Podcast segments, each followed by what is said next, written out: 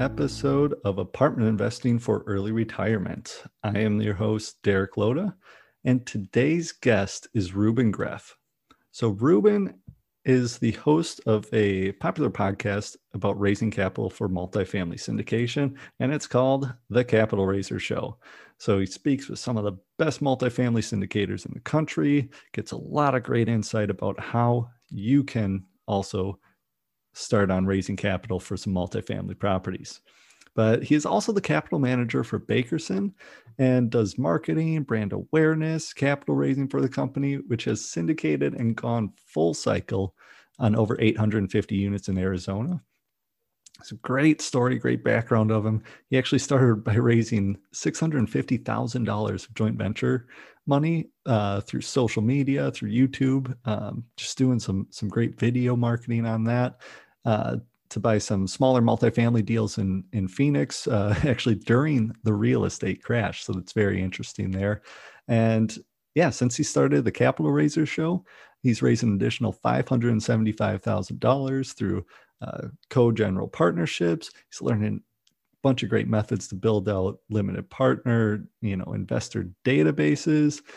And yeah, it's a great show. We also dig into a little bit of the why of investing in real estate. You know, what what good can come from that uh, more than what may just come, uh, you know, top of mind when you first think about it. Obviously, adding money to uh, to your retirement funds, some added income each month, each quarter, whatever it may be. But the good that we can each individually do uh, to to help out and uh, and leave a leave a legacy of good. So enjoy today's show.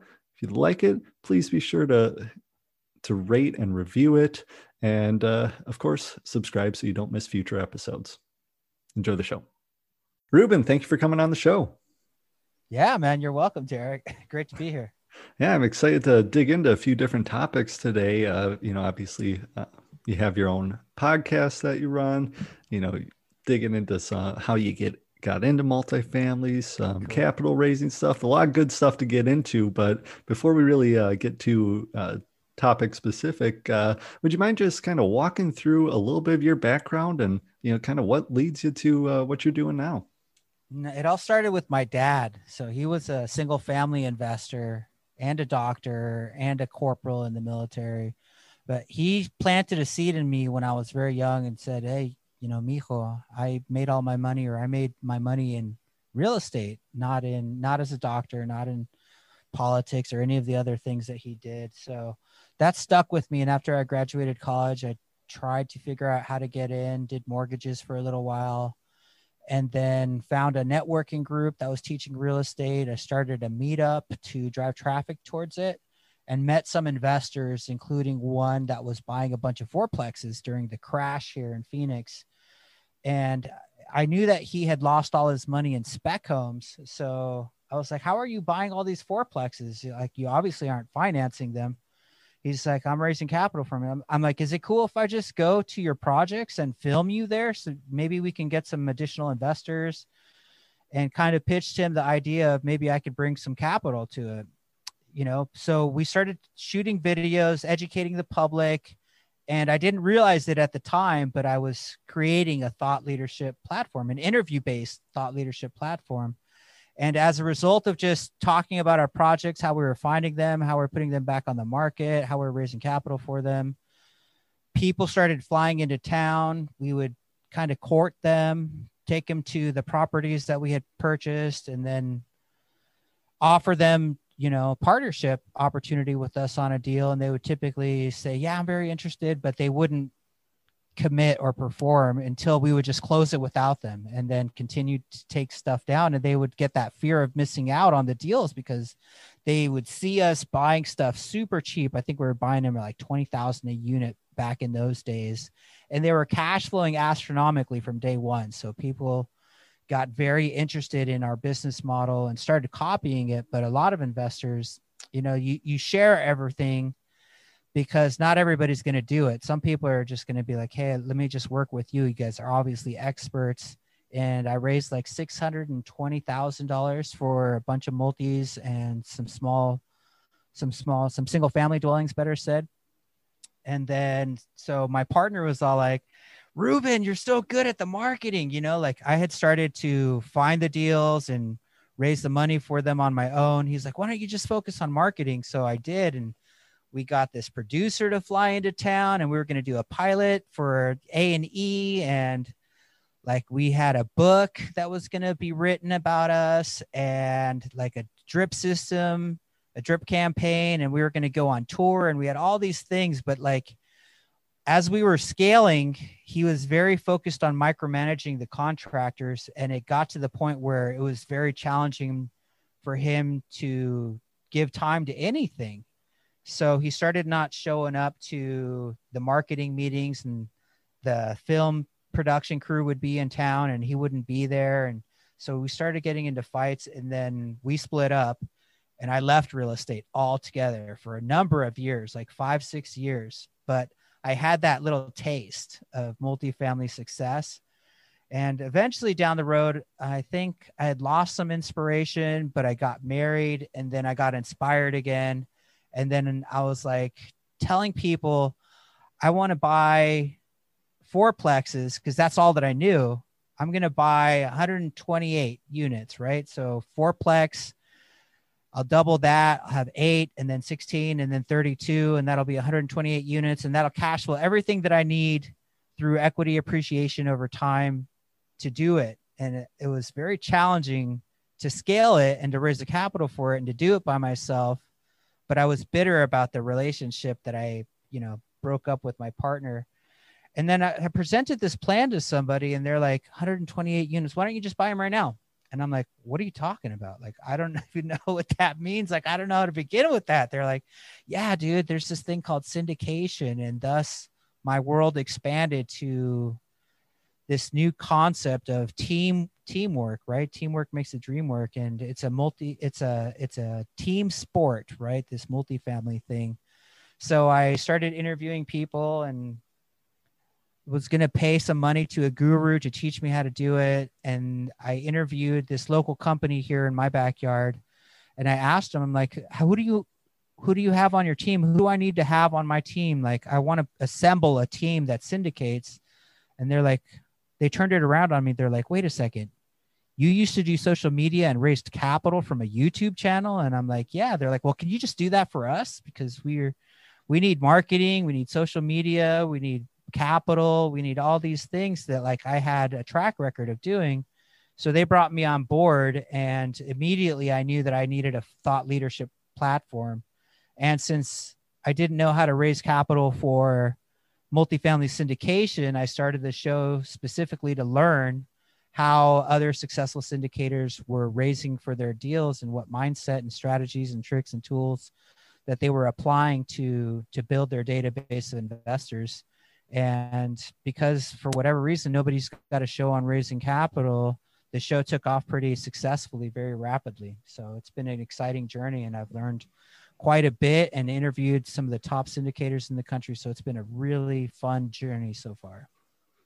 Yeah a little bit of uh, the highs and the low in terms of uh, you know ending that partnership, things not working out, and you know maybe uh, kick yourself a little bit for taking five six years off. But, uh, yeah, I mean you know getting back into it, finding a way to to add that value to a team um, and be able to grow grow through that. But you know when you were first you know when when it was first said about um, you know just gain the 128 units at once the syndication process you know what were you you know when you were kind of going through everything what was like the main focus that you had when you were building that that team you know like was it in your market or you know what was kind of your thought process of how you were going to go go about and get started in that you know and then obviously it led you to uh you know working with group now but you know when you were kind of going off on your own what was yeah, what was your your game plan for that?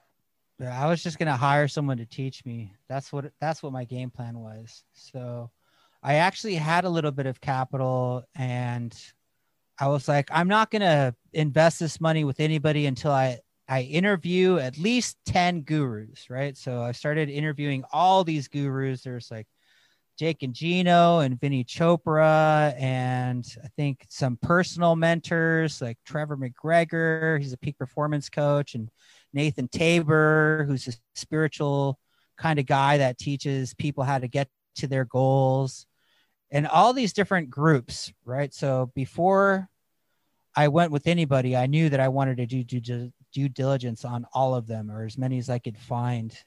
But in that process, I interviewed a local syndicator and then my my journey kind of stopped right there because I joined forces with them. But yeah, that was my mindset. I think I remember going like, I need to figure this out. This is gonna get me to my goals much faster than if I try and do it. Not to mention that like I wasn't getting any traction trying to do it by myself. And I was just like, you know what, Ruben, you need to get over this bitterness that you have about partnerships. Not every partner is going to be is going to end, you know, kind of ugly like that one did.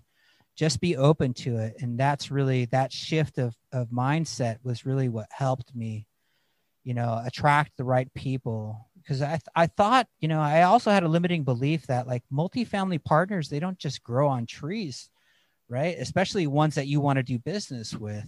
But what i found from doing this show is that they actually do grow on trees. There's multifamily syndicators all over the country. They're everywhere. Like you go on anybody's podcast they're always giving you their contact information at the end right? So like they want to be reached out to and it's just like if you want to find a partner it's just a matter of interviewing enough people. And some people are like, oh, I can't find a partner. And I'm like, well, how many people have you talked to? Oh, I talked to 12 people. I'm like, no, dude, you have to talk to like 100 or 150 or 200, you know, to find somebody that resonates with you. It's just very, very similar to underwriting a multifamily deal. You have to find 100 deals so that you can potentially, you know, maybe you like 10 of them and then you'll submit an offer on three to end up with one. Same kind of process with the partner. That's yeah. kind of how that's what my mindset was. It's just like I got to figure this out. And the original intent was to just hire somebody, but I got fortunate and found a good partner. Yeah, I, I know I had gone through a similar uh, similar situation. You know, I, I had a, a deal under contract and I realized I have no network. I mean, it was very limited, and I didn't know uh, really anyone who had experience in syndication that was in you know where I was living at the time, and you know, kind of went down the path. Uh, you know, ended up a little bit opposite of you. I ended up uh, joining with a mentorship program because you know, obviously, I, I, needed a little bit of experience to guide me, and that network, that network, yeah. network, network, and that's something that you know is so valuable, and you find those partners because to reiterate your point there's a lot of people out there doing that and a lot of people that share their knowledge and are open to the the possibility yeah. of partnering. You need to make sure it's the right fit for you and have clear guidelines uh, you know on the front end but hey to be able to meet more and more people uh, is so important. It is a relationship business and it is a team sport. So you know you you had already kind of by default uh, back when you were in your first partnership you know creating that that thought leadership platform. And you know now obviously with the capital raiser show been able to meet as you mentioned some of the top syndicators in the business just a lot of fantastic you know highly skilled highly experienced individuals in this space and you know i just want to dig into a little bit of that process for you know maybe someone that's thinking about uh, you know whether it's starting a youtube channel or a podcast or a meetup whatever it may be you know some maybe a few uh, pointers for for someone looking to create that thought leadership platform from from your experience that you've had and you know the things you've learned along the way uh, you know for them to get started. And the the key points have been like the most valuable for you for for growing a platform. So when i started that meetup where i met my original partner there was this lady realtor in there and she had a very successful youtube channel. I'm like how did you grow your i have a youtube channel. Mine sucks compared to yours. How do you get all these subscribers? She's like all i do is i post something every day. She's like if you want to grow your your audience that's all you have to do is just provide some content. It doesn't even have to be good content but you have to provide something every day or very frequently or else you'll never grow your subscribership. And then you have to ask people for likes and subscribes which i was doing I think to some extent, but primarily, I think what what led to the success of my original YouTube thought leadership platform was that we were providing content and kind of showing some ridiculous amounts of success you know like at least what what i considered at that time to be ridiculous because i had never really had success in multifamily or investing and all of a sudden it's like one deal plus another deal plus another deal plus all the deals that he was doing. So we were partnering on deals and then we were like cash flowing astronomically and it was very compelling content. And then the guy had a very unique personality that was just kind of like in, not necessarily in your face, but very confident, you know? And then like, uh, we, like there was no way that we could mess it up. Like I was throwing rap music in the background at the time because I didn't know what I was doing and it was still like gaining traction. It was ridiculous. But that's the key, I think, even in today's world. I no longer have a presence on YouTube and when I started my new thought leadership platform, I thought that I could do the same thing that I did back then. But most podcasters like to just stay plugged into your ear. So the YouTube really didn't take off for me. And I think there's some people that are more successful than I am in YouTube. But it, it boils down to that one thing that that real estate lady taught me, which is to be consistent and intentional about adding value and adding content on a very regular basis. So some people like to have all these processes in place and to have all their ducks in a row. I'm not one of those people. I'm a possibilities person. I just jump right in, jump off the cliff, grow my wings on the way down. And that's exactly how I started my show. I hadn't really even listened to anybody's podcast when I launched my show. So I didn't know that there was a format like you were supposed to give a bio and ask questions and do this artwork and do all these things like i was just like having conversations with people almost from day one. I think there was a couple of shows that i did where i had questions and it was awkward like i would ask a question and they would stop speaking and then i'd be like um okay that's great thank you. And then the next question. So i was like i threw the script out. I'm just like i'm just gonna have a conversation with these people. I bet you it'll be a lot more easy to flow in the conversation and sure enough like i got good at it and thought on my feet and just basically responded to whatever people were talking about and that made the process so much easier and a lot more fun. But it's very different than a lot of people's shows because there's no format and there's no rules. Yeah i know i i certainly kind of learned as i went you know i listened back to the first one just i mean my wife uh, edits my my show and just how many ums and you know and uh, yeah, all of that stuff at I the beginning whereas it whereas it gets uh pretty uh pretty cleaned out as you go but again it's it's that consistency. You get better at what you do. Mm-hmm. and yeah the same same for me. Try to try to keep stuff a little bit more conversational because you know i think the the number one podcast that people can look at is joe rogan experience and how all of his are they're conversations. People yeah. like the conversations the authenticity of it. You know it's it's how do you how do you appeal to uh to that audience? But you know and it just yeah it, it keeps it a little bit more smooth and you know i feel that it's more relaxed I, I was i was a little bit more uptight when i was trying to think about you know following this script too. of these questions okay well where do i put this question in and it'd be right. talking about yeah talking about a topic and then it's something completely different whereas this just kind of flows through and through and mm-hmm. yeah i feel like you're able to connect uh, better with not only the audience but obviously the person that you're interviewing but yeah That's you, you know when you when you're comfortable with it i feel too you come across uh, you know as more knowledgeable you're a little it's a lot less uh, second guessing of yourself. And you know again it resonates with people. This is a thought leadership platform. This is you know designed to a provide great value to to the listeners the viewers whatever platform it may be the you know the attendees at a meetup and also be able to help you grow your network. And you know it's uh it's certainly something that uh that benefits all sides with it and that's really the the goal with uh with having these platforms. But you know i mean obviously you were able to provide enough value you know with the first youtube videos and you know that led to being able to raise money which it's still to me is a little bit wild to be able to raise money from youtube videos. So i don't know maybe you can kind of go into what the heck that process looked like. I know you mentioned that you would you know kind of bring them bring them in and you know kind of go through Yeah, some stuff, but would you, would you mind just digging a little bit into Yeah. that? That's pretty interesting. Yeah, so there's some things to be really careful and aware of called securities laws, right? Nobody wants to go to jail. So I had studied a little bit about that.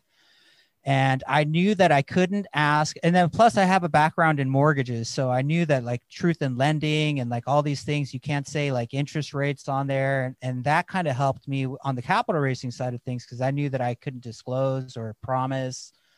So we never did. We're just like, hey, this is what we're doing. This is how we found it. This is, you know, how much we're making on it. Never asked anybody to give us money. Just basically shared what we were doing and say, hey, if you ever thought about investing in real estate or, you know, maybe you want some direction, feel free to give us a call. And then the idea would be to just give a call to action and get people on the phone. And if they liked what you were doing, you know, who knows? Maybe a relationship would be created. And sure enough, we did create some relationships and raise some capital from some some people and we would just take down stuff cash you know no financing you know like people say 100% financing doesn't exist well it does if you're just buying stuff with cash with partners cash Yeah, and it's uh it's certainly a lot that you need to know with uh yeah, you don't want to mess with the securities law. Like just make sure you're you're solid on that. But you know, like for for myself, I, I've always considered myself more of an introvert. And, you know, obviously pardon me, obviously you've been able to raise uh raise some capital and you know are there maybe a few pointers for you know how someone that's that's a little bit more introverted would be able to kind of break through to you know they're like man i want to get into syndication. I, I need to be able to raise some money but i don't even know how to do it. I, I don't have a, a deal. You know I, I just why would anyone give money to me? How do i even go about this have any advice for that because i think that is a huge hurdle that people Hmm. need to overcome Yeah. if you're going to have success I don't think it has as much to do with anybody being introverted as much as it is dealing with your own limited beliefs, right? So I think we all, as human beings, have certain things that society has programmed into us. We're all kind of programmed to be ordinary, right? Go to school, go to get a job, have a safe 401k. And nobody really in society kind of pushes this philosophy of like, go out and be great, right? So I think that's the first part. So some people have that where they're just like, I can't do this. Like I can't be behind a desk. I can't d- conform to what society does. I can't walk around blindly, not knowing that multifamily exists and the generational wealth exists, and that I, if I apply myself, I can create not only success for myself but for all of my investors and create this generational wealth that hopefully lasts through mi- multiple generations of bloodlines, right? So I think part of it, which any introverted person or extroverted person can do, is if they're excited about something, they can talk to people about it. And this business, and particularly the capital raising side of things, it's a relationship business. You hear that, it's almost cliche, but that's what it is. One of the things that I learned from a specific mentor named Kevin Sparks was to build a circle of influence that is a huge network. So that's that's kind of an easy part for me because I get really shy at parties with when I'm in front of people that don't have interests that I have. Like I have a really hard time talking and breaking the ice. But if I'm in a room full of snowboarders or a room full of real estate people, like I can talk all night because I'm passionate about those two specific topics, right? So it's very easy. And then once you are, if it's true that you are passionate about it and you're not force forcing yourself to be passionate about something, or that, you know, if you have that mental block where I'm afraid to talk to people, if you can break through those limiting beliefs and be open about what you're passionate about, then you can start building relationships. And then it's just a numbers game, right? It's not about selling or raising capital. It's about building relationships with people in the same industry that you want to be in. And that's exactly been my approach. That's what I do on my show. When I'm talking to people, I'm building, I'm literally building relationships with people as I'm interviewing them, cracking up, you know, and you're finding out about them, listening to their story, and then you know, if you crack a couple of jokes, you never know. Sometimes you align with people or develop this. You, maybe you find something that you have in common, like spiritual beliefs or whatnot. And then that process of just making friends, that's what capital raising is for me it's just building relationships and making friends and you're not going to make friends with everybody i mean just think of it like a high school. That's the way i kind of view this industry is like there's going to be all these people in the high school and you're going to gravitate and resonate with a certain little crowd of them. And in this metaphor like i'm talking about people that you end up partnering with right? So that's all it is man. If if you're introverted in a high school surrounding, you're not going to make as many friends. But maybe like if you have a specific passion, like whether it's XYZ, whatever it is, you know, chess club, baseball, um, rugby, whatever that thing is, you surround yourself with other people with the exact same interest. And those people are much easier to build relationships with, right? So that's exactly the same thing that I'm doing and applying here in this space is just making friends yeah, and you know that's something like you like you mentioned it, it talking about something that you're you're passionate about. You can go you can go on all day, and you know my my poor wife and the rest of my family, I think, uh, has gone through that a lot. But it's something like it just gets me going when you have these conversations with other people that that have this interest. You know, it's you can keep going on and on and on. Like just the possibilities are endless, and it's you know being able to express that enthusiasm, that passion, that knowledge for that industry without uh, without overwhelming, you know, a potential investor or you know someone that would be a little bit more on the early level of being introduced to real estate. But it's something that too, I think, having it having the mindset of you know this is really to help you like real estate is such a powerful powerful tool mm-hmm. to be able to build like long-term wealth to be able to build something more that that lasts after you're gone and you know that's part of you know creating this uh this platform and, and expanding on it we were speaking before uh started recording you know expanding the podcast you're you're kind of breaking out having a little bit more of you know um, a little bit more focused topics and different segments under the Capital Raiser Show, you know, bubble. And it's just a, you know, help create this little, you know, spoon feeding different ideas and stuff to people because it, is there to help them. This this is so powerful. It's not just a, you know, the quote unquote rich man's game.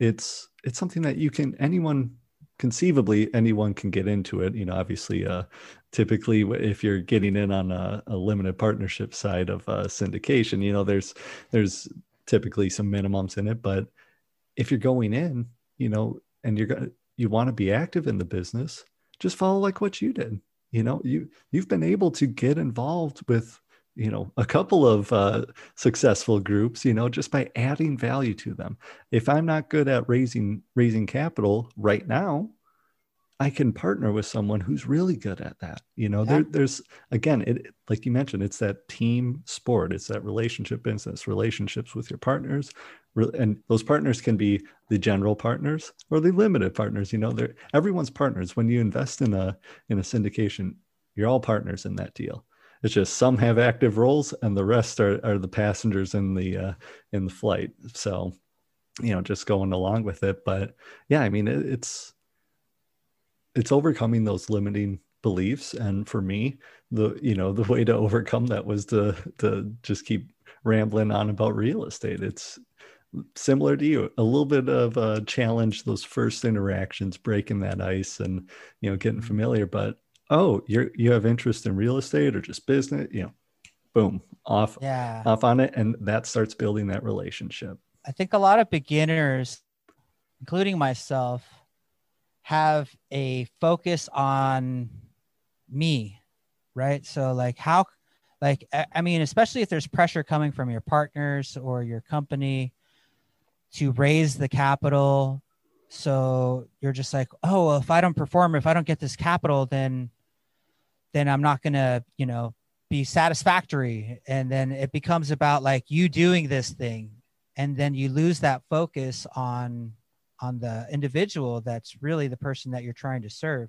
That's one of the things that I had the major break breakthrough, like a mindset shift almost immediately. I think on episode six or seven, I had Todd Dexheimer on my show and I asked him, like, how do you raise capital for real estate? And he's like, oh, dude, that's like the wrong focus. Like, your focus shouldn't be on like how do you raise capital or how does a person raise capital. It should be like, a focus on like providing an opportunity to somebody that you can help create generational wealth in an asset class that most people don't even know is available to them.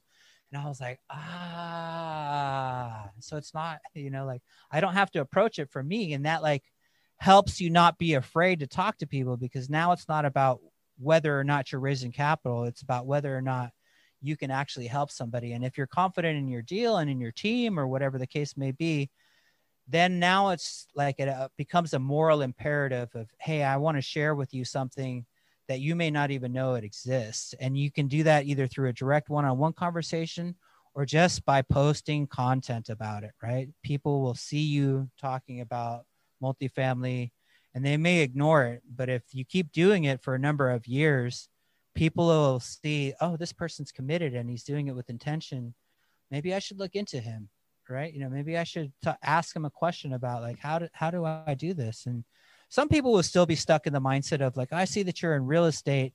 Can you tell me how to short sale a house? And you'll be like, oh, I'm sorry, man, I don't do that, you know. But I do I do uh, investing in larger properties. If you ever want some information about that, you know, check out my show or check out this, or here's where you can find out about that.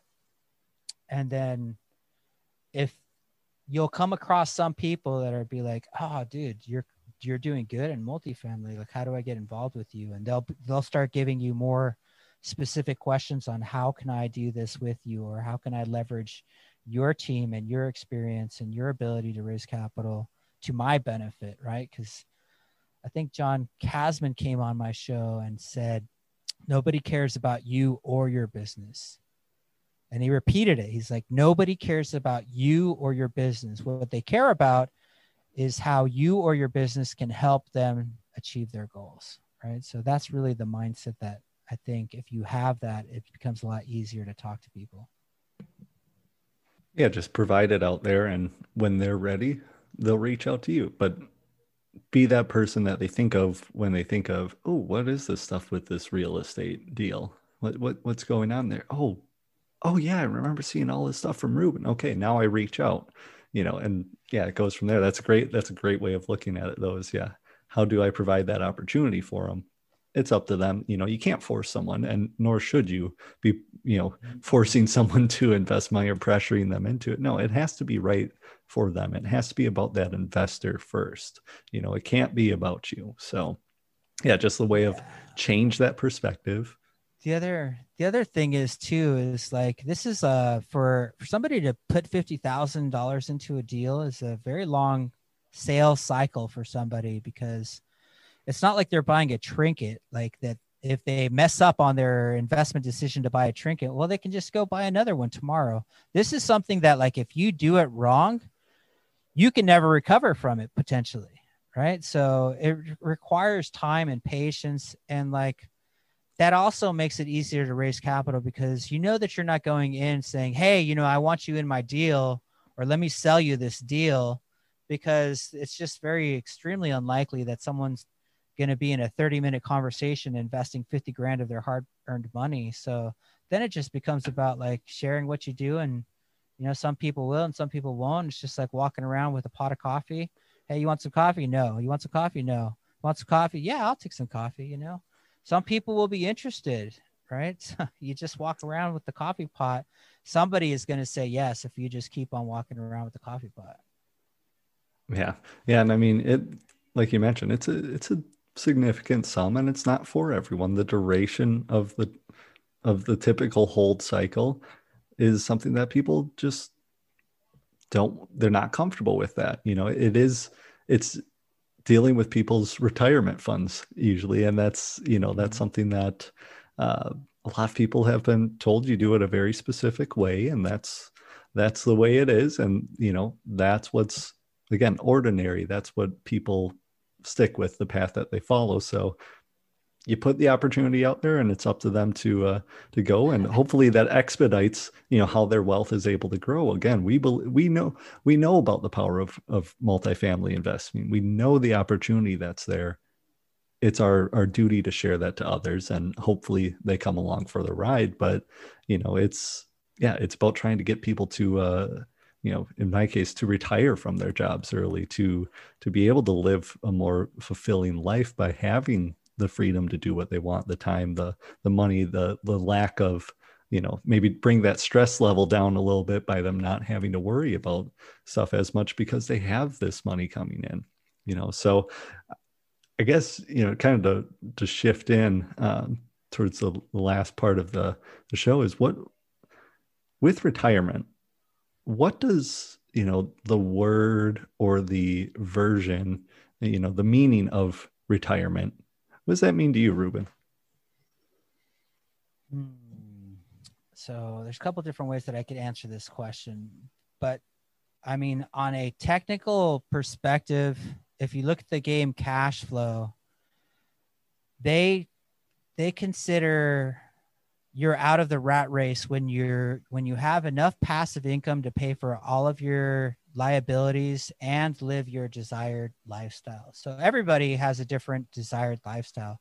Some people need to be in a mansion, some people just need to be on the beach in a very simple boat or you know tiny house or whatever and it's the location that's the freedom or it's the time freedom that is what's attractive to them for me personally, so now that we've defined, you know, what being financially free is, which I'll, I'll repeat, is when you have enough passive income to pay for your all of your liabilities and your desired lifestyle. For me, I'm pretty simple. Honestly, like if I had 10 grand of passive income and I could travel the world and bring my dogs and and um, see things that I typically don't most people typically don't get to see that's enough for me. Like on a spiritually satisfactory level, I don't know that living on the beach, not doing anything would be very satisfactory.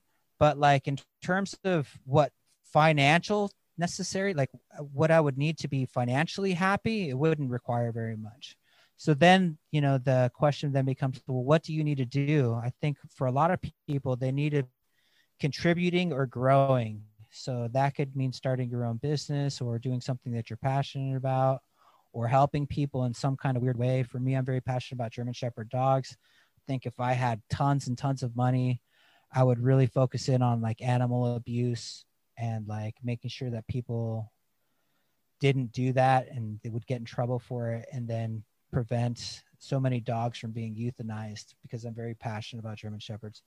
I'm also very passionate about all of the murders or i should say the killings that are going on in africa like i saw this graphic movie where somebody you know went into a wild preserve and killed an elephant and then like very graphically removed the tusks and that poaching stuff does not resonate well with me. So i'm always leaning towards charities or things that involve animal abuse and solving that kind of a thing. So I think I would probably want to build wealth for something like along those lines so that I could give back in that way. And that's what would really drive me much more than my financial needs. Because, like I said, I'm very simple. I'd be happy with a few thousand bucks living on the beach, being able to drink and snorkel. I'd be cool with that. But then would I really be having an impact on the planet?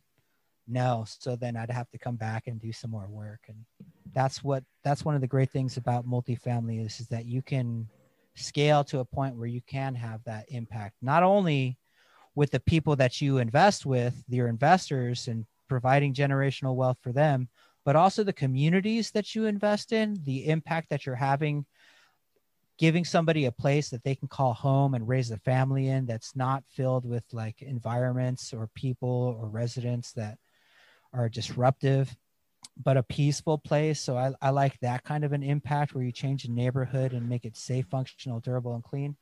And then on a grander scale, like with that money that you make for yourself, what can you do with it? What good can you do with it? You can do whatever charity you want.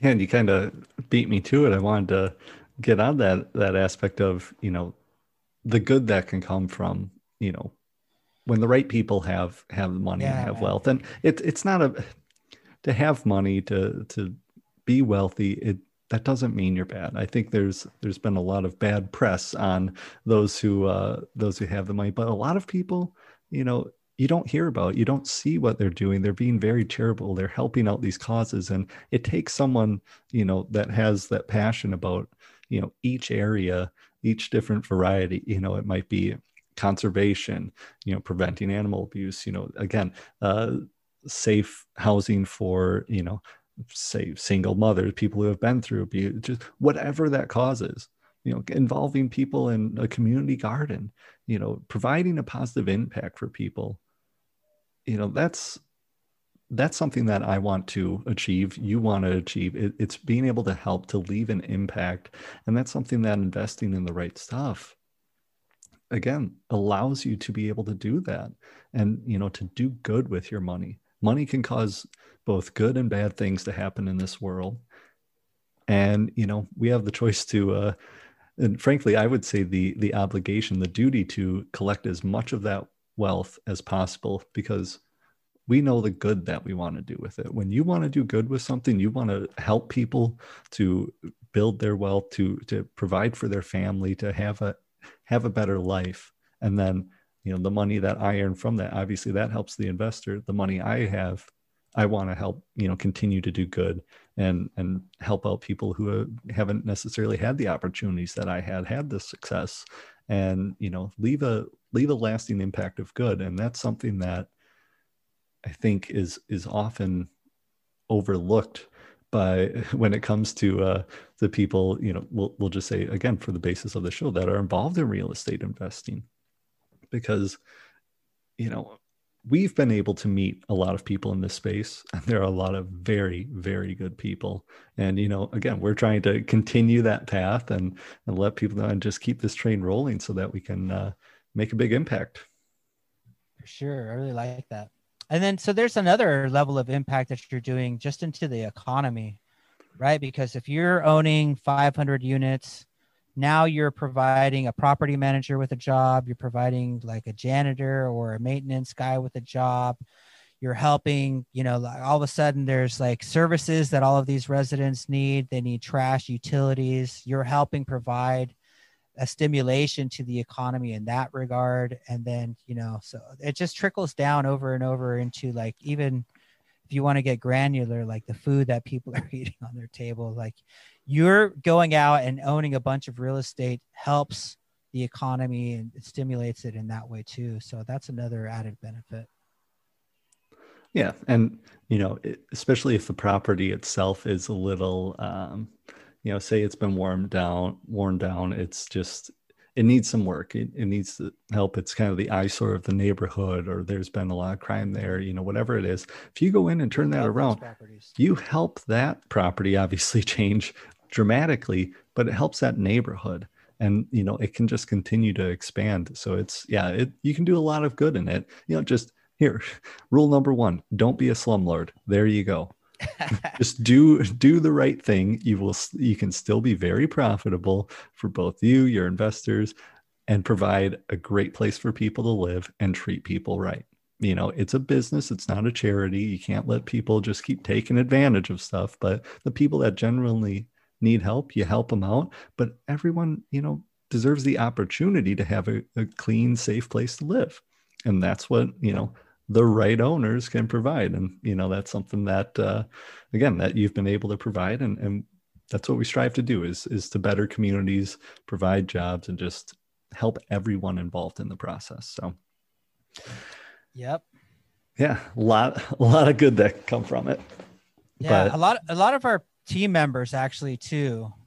You know, they could go out and sell something and make a hundred thousand dollars a year, and they're it's it's not necessarily always about the money, right? Because if it was just about the money, we could go do something else. But like doing what we do allows us to make that impact on a community to remove the riffraff from a place, to clean up the neighborhood, to provide somebody with a place that they can raise their family or even go in and fix the property management so that they can remove the very uncomfortable people that live there that sell drugs there or whatever like you have that kind of an impact and people will be so grateful to you. Like oh man now my neighborhood is safe. My apartment community is safe. Like they that's the something that people are extremely extremely grateful for man especially if they're raising kids there. Yeah you can take some uh negative role models uh, out of the way and potentially change change someone's whole trajectory in life. I mean, just by again, if you take out uh, some of those, uh, take out the riffraff from the property. But yeah, anyway, it, great, great conversation. Really appreciate that. I just have one last question for you, and that is, how can people find out more about you and what you're doing? well, if they want to check out my show, hopefully there's some entertainment value to it, but it's also very educational. It's called the Capital Raiser Show. You can find it on Apple or your favorite platform, or just go to our website, capitalraisershow.com. And my multifamily company is called Bakerson. You can check us out at bakerson.com and find out about our opportunities there. Or you can find me on LinkedIn, Instagram, or Facebook. My handle on Instagram is at Capital Raiser. Perfect. Well, I encourage people to reach out and yeah, follow along. Uh, check out the Capital Raiser show and follow along with what he's doing. And when the time comes when uh, you want a little bit more information and maybe ready to take that leap in, shoot him a message, shoot him an email, and uh, and go from there. But thank you for uh, for taking the time, Reuben. It's been a pleasure. Yeah, Derek, it's been awesome, dude. Thank you so much for having me on your show. Thank you, everyone, for tuning into this week's episode of Apartment Investing for Early Retirement. Please be sure to rate and review wherever you listen to podcasts and check us out on Facebook and Instagram. The links will be in the show notes.